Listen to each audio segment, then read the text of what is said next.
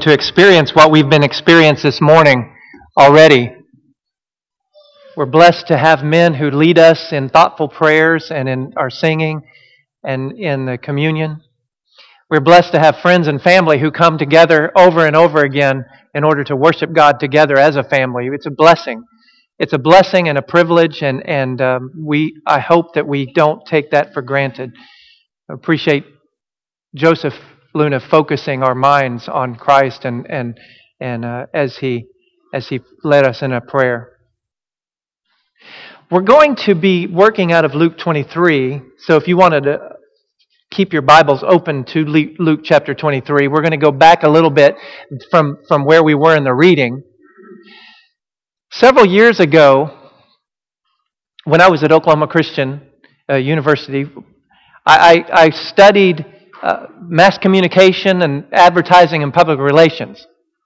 And so we had to write at journalism. We had journalism classes and we had to write. And they, and they taught us that our goal, or one of the things that we needed to do as we wrote articles and stories, was to answer questions, some W's and an H.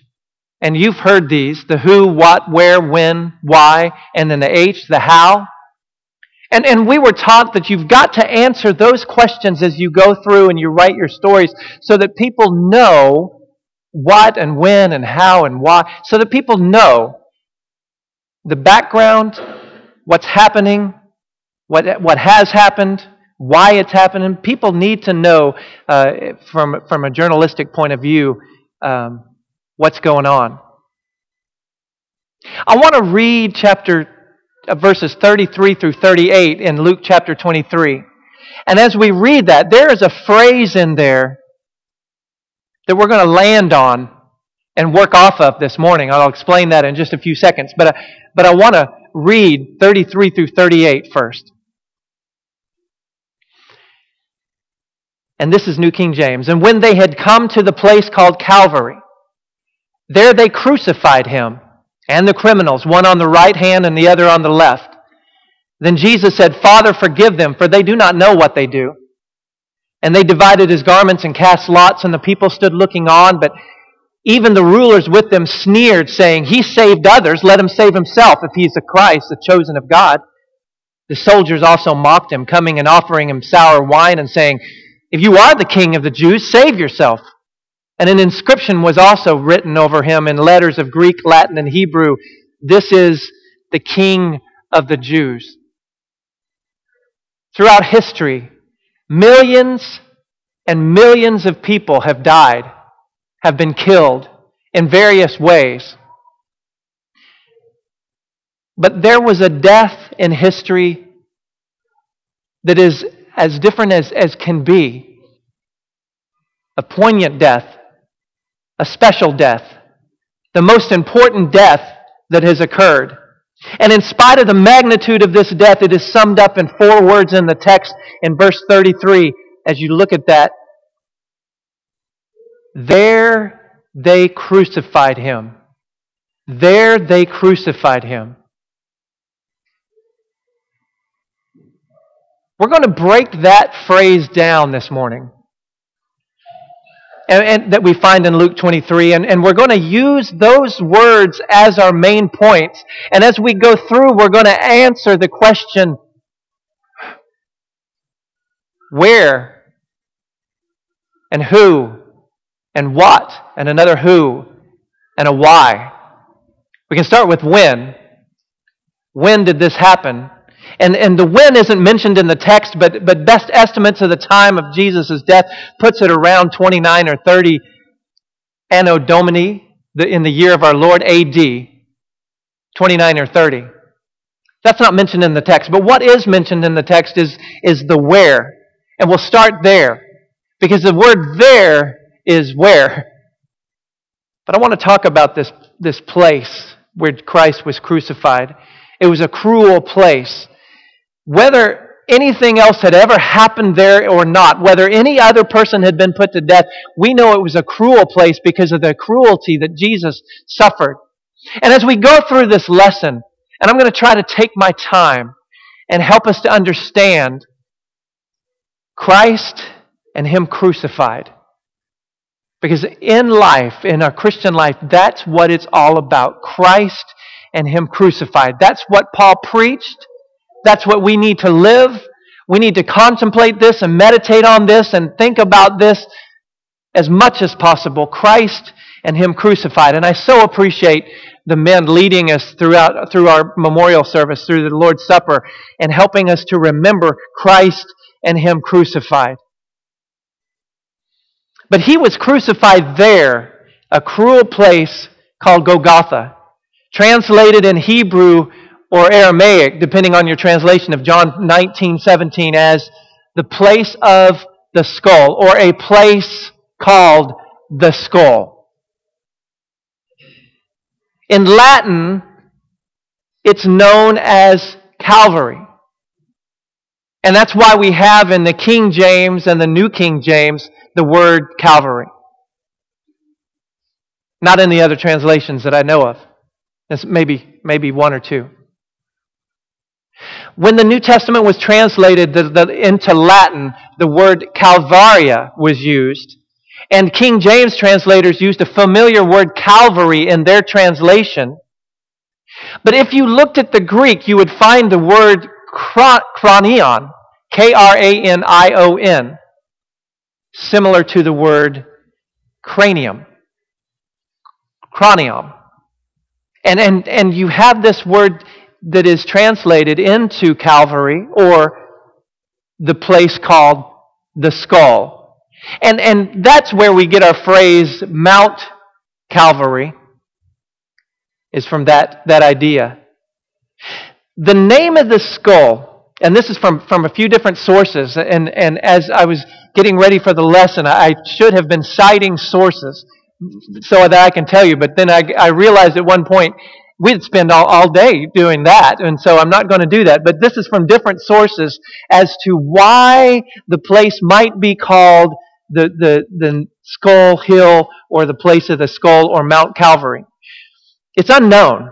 But there are possible, a number of possible explanations that have been put forward, and here are just a few of them. It was a place of execution. That's why, because it was a normal place where executions took place. And so one theory or one idea, one thought is that, is that the reason that it was called the place of the skull was because the Romans would leave the people who died there to rot and decay and skulls would have been littered around. Well, maybe, maybe not. But you think about the Jewish tradition of burying the dead, and the skulls wouldn't be, of, of the dead Jews would not be um, left around. One idea was that it's a hill shaped like a skull. And so it looked like a human skull. Possibly. The, the exact site is unknown, and I don't know if it's important that we know the exact site, but it is important that we know that it was there, that he was crucified, that he was crucified at the place of the skull. The two, there, there are a couple of, of, of, possibilities. The two most prominent canons are, and this is according to another source that I read, uh, a, a, place where a place is called the location of the Church of the Holy Sepulchre, and Gordon's Calvary. Gordon's Calvary is on a hill that looks like a skull, but we can't be certain. We know, we know for sure that Golgotha, or the place of the skull, was outside of the city. We know that because we have scripture that says that. Hebrews 13, 12. Therefore Jesus also, that he might sanctify the people with his own blood, suffered outside the gate. That's Hebrews.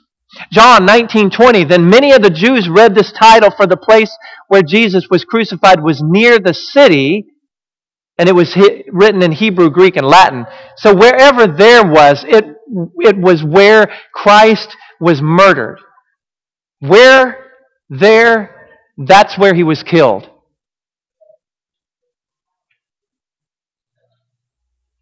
And there are a couple of who's that we'll talk about. And the first one is the they. Where They crucified him. They. Well, who, who would they be?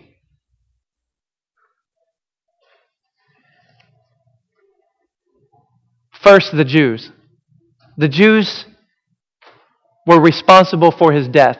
And you might argue, well, the Jews didn't crucify him, they didn't do it. Peter asserted that it, that it was them. And so you could say correctly, the Jews had Jesus crucified. The Jews had Jesus crucified. They were responsible for his death.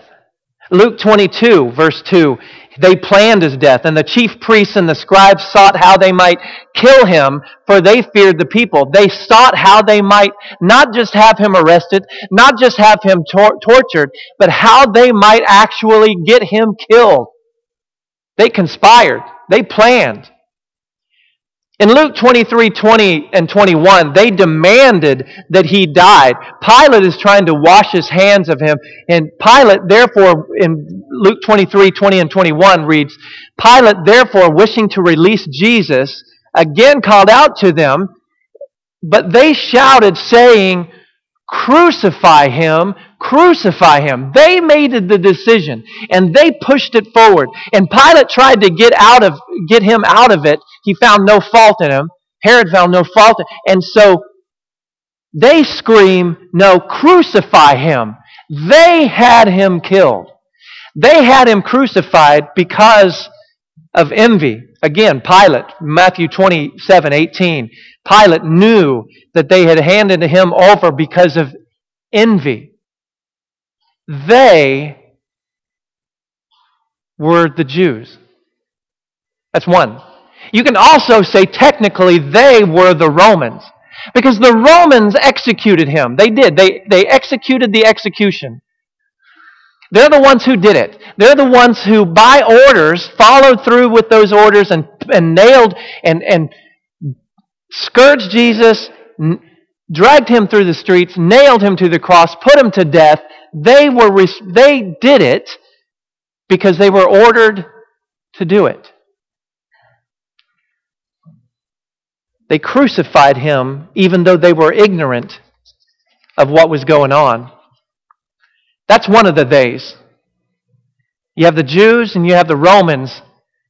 But finally, and most importantly to me, we are they.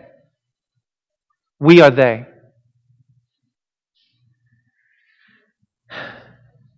We're responsible for Christ's death. Our sins nailed him to the cross. Isaiah 53 6 reads, All we like sheep have gone astray. We have turned every one to his own way, and the Lord has laid on him the iniquity, the sin. That's a, a Bible word, iniquity. It means sin. The sin, the iniquity of us all.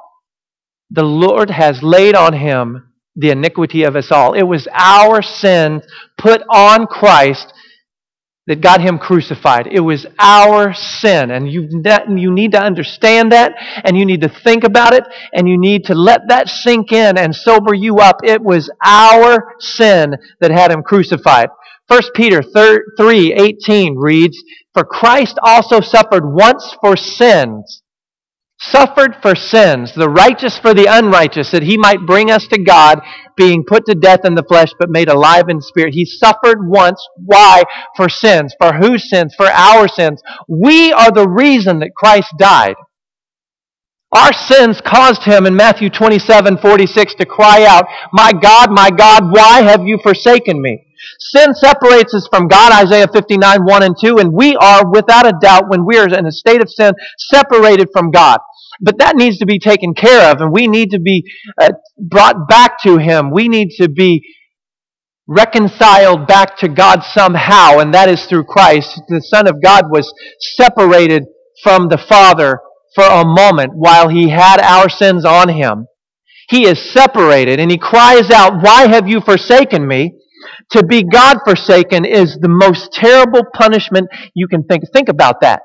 To be separated from God, it is a terrible state to be in. But Christ is God. Christ is God. God and Christ and the Holy Spirit are one.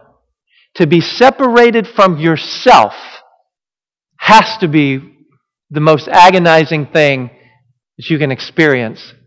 But because of the ugliness and the selfishness and the unholiness of our sins, Christ died. That's the first who.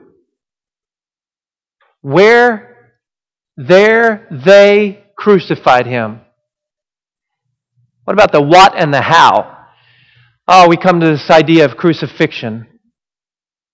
And we use phrases, well, he, he hung on the cross. He was nailed to the cross. And we kind of almost, not, not flippantly, but just quickly say that. Well, Christ was crucified. And we have jewelry that shows him being crucified, but we think that it's beautiful. It's that, that cross with Jesus hanging on there.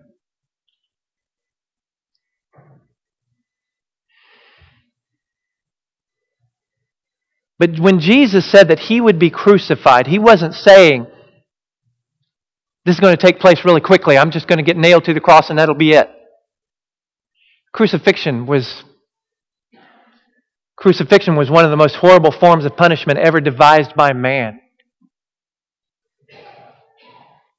I, I don't know how much of us spend time thinking about how horrible horrendous the crucifixion was. But we should.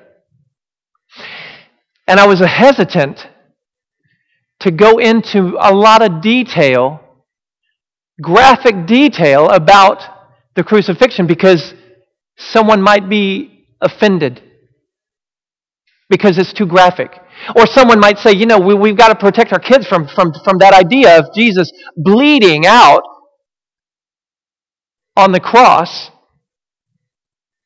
And I, will explain that a little bit, but, but I, I got to thinking, well, we don't have time to adequately describe the whole crucifixion process. But it is something that we need to get graphically seared into our minds. How ugly, how terrible it was. Appears to have originated with the Persians in 522 BC. The Romans honed that practice. In 71 BC, Spartacus uh, led over 6,000, just thousands and thousands of slaves. It was an uprising. But over 6,000 slaves were, were crucified along the roadways leading to the city.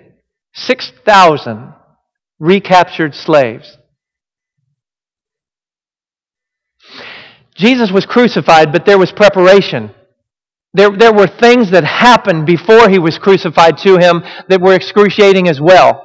The prospective crucifixion victim, as a rule, if, if, if someone is, is ordered to be executed by crucifixion, as a rule, they would be beaten they would be scourged. It's not just a beating. It's a beating with a whip. And it's not just a whip. It's an instrument of torture. Christ Christ was not whipped. Christ was not just flogged. He was scourged. If you've ever, if you've never seen that word, it's S C O U R G E D, scourged. It's different from just being whipped. The Romans called it halfway death. Halfway death.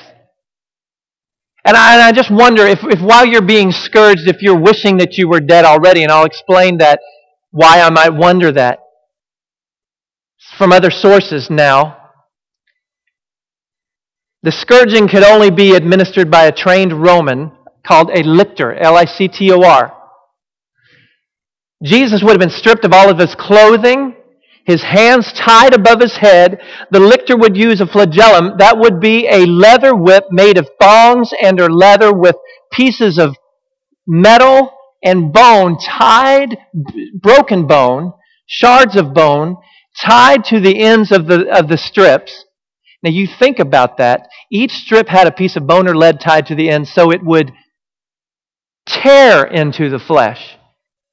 Not just hurt a little bit more, but actually tear into the flesh and cut deeply. Josephus speaks of a man named uh, Ananias who was, he says, this is his description, whipped until his bones were bare. Whipped until you could see their bones. Eusebius speaks of a martyr in, in Smyrna who was scourged, and he describes it until the deepest veins and arteries were exposed. Even the inner organs of the body were seen, he says. Isaiah 53 5. He was wounded for our transgressions, he was bruised for our iniquities the chastisement of our peace was upon him, and by his stripes, his stripes, and we read that word stripes and we think of little marks on his body. But you've got to picture something else. You've got to picture strips of flesh, bleeding, open wounds, blood running down them, and then after this process, and we know of Jesus that he was beaten, untied, put uh, mocked, a crown of thorns, a robe all onto his bleeding body. It's soaking that blood and, and, and these, these open wounds on his back. It will be taken off. It will be torn off. And he will go, he will have to carry this part of the cross with him as long as he could until he couldn't do it anymore on this, this back that has been torn to shreds. The criminal who is being crucified, or the, the victim, would be made to lie on the ground with the crossbeam under his back. The arms were attached by nails. The arms and the wrists, the nails were driven through the wrists. Because the Greek word rendered hands can also mean wrist in John 20, 27. And we could go on and on, and, and, and there are so many pieces of literature out there and diagrams and, and uh, renderings that just as you're going through, it's, it's sinking in. Jesus wasn't just killed, he was tortured. He wasn't just crucified, he was ripped to shreds and then nailed and, and, and as he's nailed on this cross and he's, he's attached to the cross, it's on the ground. They've got to get it in the hole somehow. And he's nailed. He's, he's ripped up. He's attached to this, to this, this wood. And they have to drop him into that hole. A little more excruciating pain already. That's the what and the how. We come to our second who. There they crucified him. There they crucified him. Well, who? Well, Bible school answer is Jesus. Well, Jesus was killed. That's who. What do we know about him? We know that he had a lot of names. We sing a song, Jesus, name above all names. Beautiful Savior, glorious Lord, Emmanuel, God is with us, blessed Redeemer, living Word. David led us in a, in a, in a song earlier, His name is wonderful. Several phrases there describing Him. Who hung on that cross? On the cross, according to Luke 23 44 through 47, the Son of God hung on that cross. The Son of God. Matthew 12, 18 describes it as God's beloved Son hung on that cross. It wasn't just a man, it was God's Son. On that cross died the Good Shepherd, John 10, 11. The great high priest, Hebrews 4, 14. The Holy One of God, Mark 1, 24. The King of kings and Lord of lords, 1, 1 Timothy 6, 15. If you would, look at Isaiah chapter 9. Isaiah chapter 9.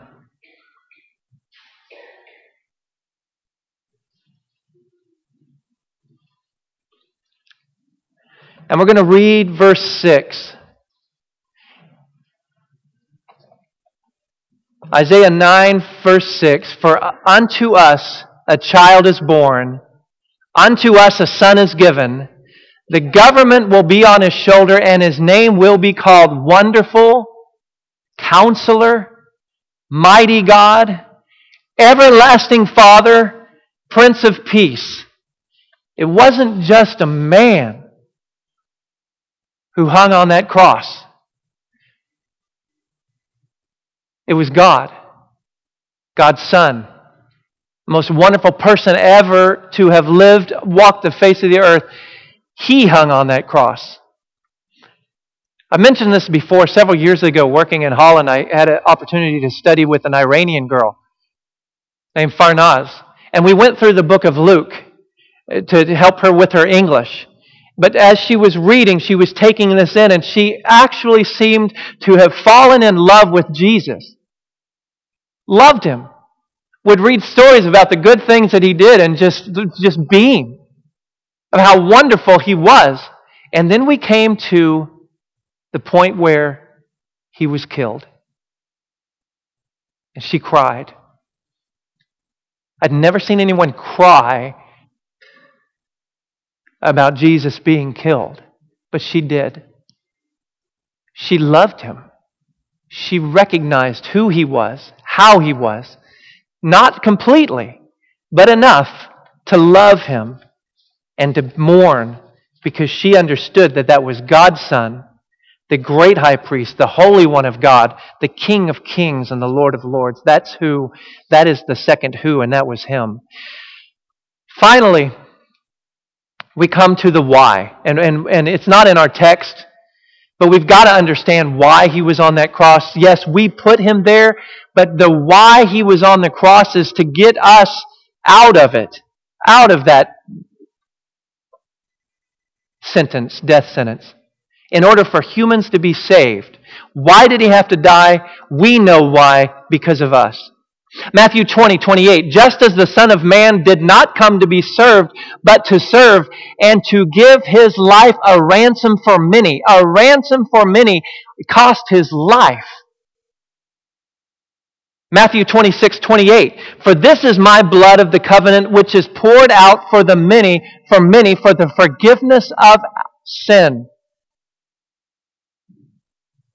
And 1 Corinthians 15:3 For I delivered to you first all that which I received that Christ died for our sins according to the scriptures. Why did he die? Cuz we sin. And we were separated from God. And we needed to be reconciled to God. And the only way to do that was a sacrifice needed to be made. And that sacrifice needed to be perfect. And that was Christ.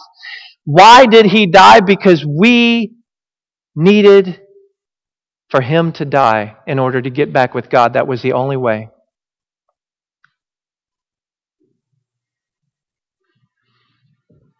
Where, who, how, what, another who, and a why.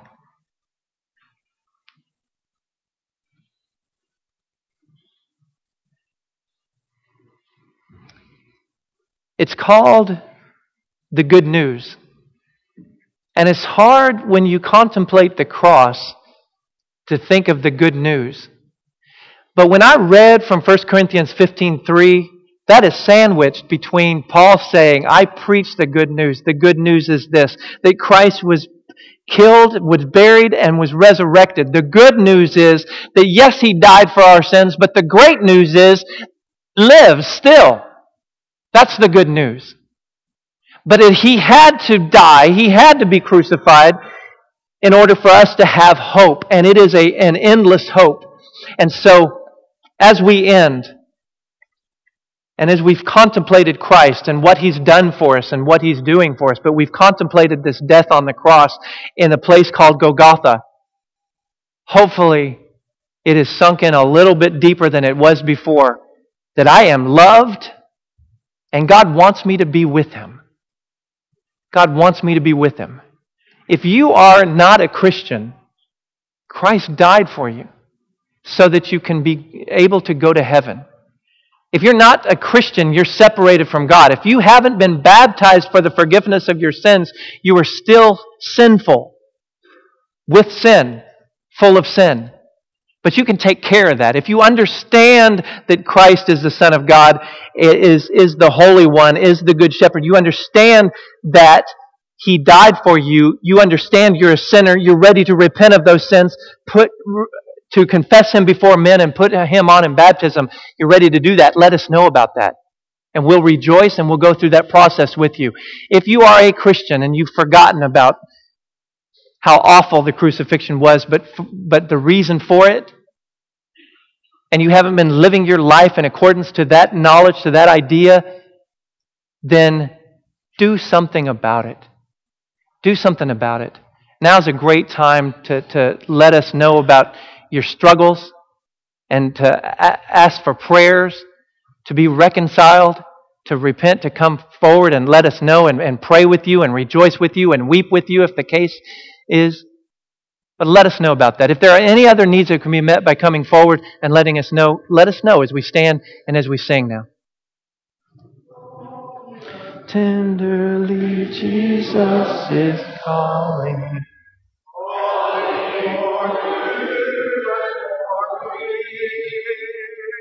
See on the portals his